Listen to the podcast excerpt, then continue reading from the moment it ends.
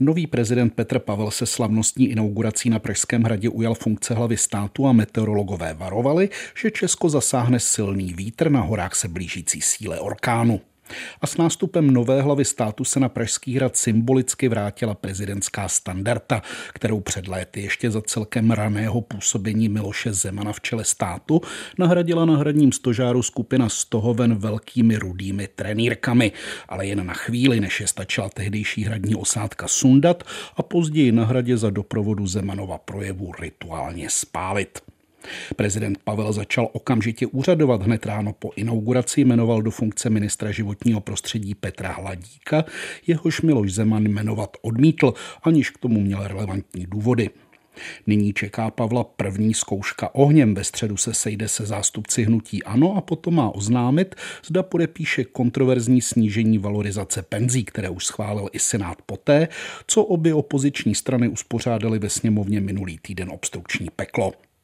Miloš Zeman si před odchodem z funkce v televizi Prima povzdechl, že bude muset ve svém novém bungalovu, na kterém je hned vidět, že je ex-prezidentský, protože oproti jiným bungalovům je o podlaží vyšší, nějak vyžít z penze 23 tisíc, plus tedy 50 tisíc renty, plus dalších 50 tisíc náhrad, plus auto s řidičem a plus ochranka. A aby to nějak zvládl, musel chudák Zeman jako svou asistentku zaměstnat za státní peníze manželku Ivanu. A dobře na tom nejsou ani jeho dosavadní dlouholetí spolupracovníci, třeba ex-kancléř Minář, zvaný lékař, si postěžoval, že ještě nemá vyděláno dost, aby mohl odejít na odpočinek a tak třeba za něj soukromou dopravu stromků do Osvětiman hradním nákladáčkem, který ujel při dvou cestách téměř 2000 kilometrů, má zaplatit bývalý šéf zprávy Pražského hradu Velíšek, jenž zajištění dopravy dostal od svého nadřízeného mináře příkazem. Jenže když nedlouho před odchodem Zemanovi Kamarely z hradu nejvyšší kontrolní úřad zjistil, že to s účtováním všeho možného za Minářova kancelářství bylo napováženou a třeba sklad alkoholu v lánech, vážně tam je, je téměř prázdný. Minář rychle vyhodil jak velíška, tak šéfovou lán a nyní tvrdí, že je vše jejich vina. On nic, on jim jen dlouhá léta šéfoval a na hospodaření dohlížel. Kdyby to nebylo tak ubohé, byla by to docela vydařená groteska. Když už jsme u toho, co vše zmizelo, ze stájí v Krapčicí, kdo si ukradl 16-letého plnokrevného koně, jehož vlastníkem je čečenský vládce Kadyrov. Kůň o něm Kadyrov tvrdí, že má cenu nejméně 10 milionů dolarů. Byl součástí majetku, který Česko v rámci mezinárodních sankcí Kadyrovovi zmrazilo po anexi Krymu. Další kůň z tohoto majetku už dříve podivně zmizel do Ruska a i tohoto se v loni rusky mluvící muži pokoušeli z Krapčic neúspěšně odvést. Ruský prezident Putin v projevu k Mezinárodnímu dní žen oznámil, že bude-li potřeba zapojí do války všechny obyvatele Ruska.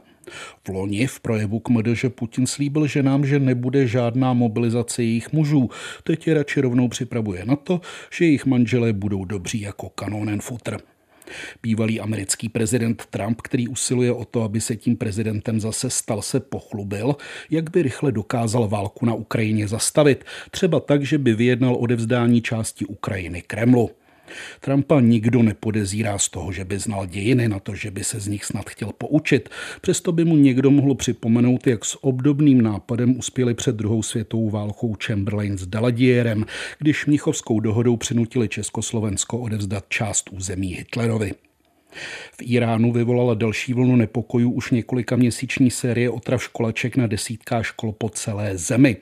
V Berlíně se po stížnosti 33-leté ženy na nerovnost mezi pohlavími a rozhodnutí ombudsmana budou moci ženy na koupalištích a v bazénech koupat jen ve spodním dílu plavek, nahoře bez, což bude zahrnuto do definice řádného oděvu. A ve Vídni specialisté z veterinární univerzity zjistili, že psi umí poznat, jestli lidé, kteří jim nedokázali podat nabídnutou laskominu, tak učinili z nešikovnosti či ze zlomyslnosti a k oběma skupinám se chovají jinak. Ať také dokážeme poznat, kdo to s námi myslí dobře a kdo si s námi jen tak hraje. Přeje posluchačům Českého rozhlasu Plus sobě celému světu Petr Švárc.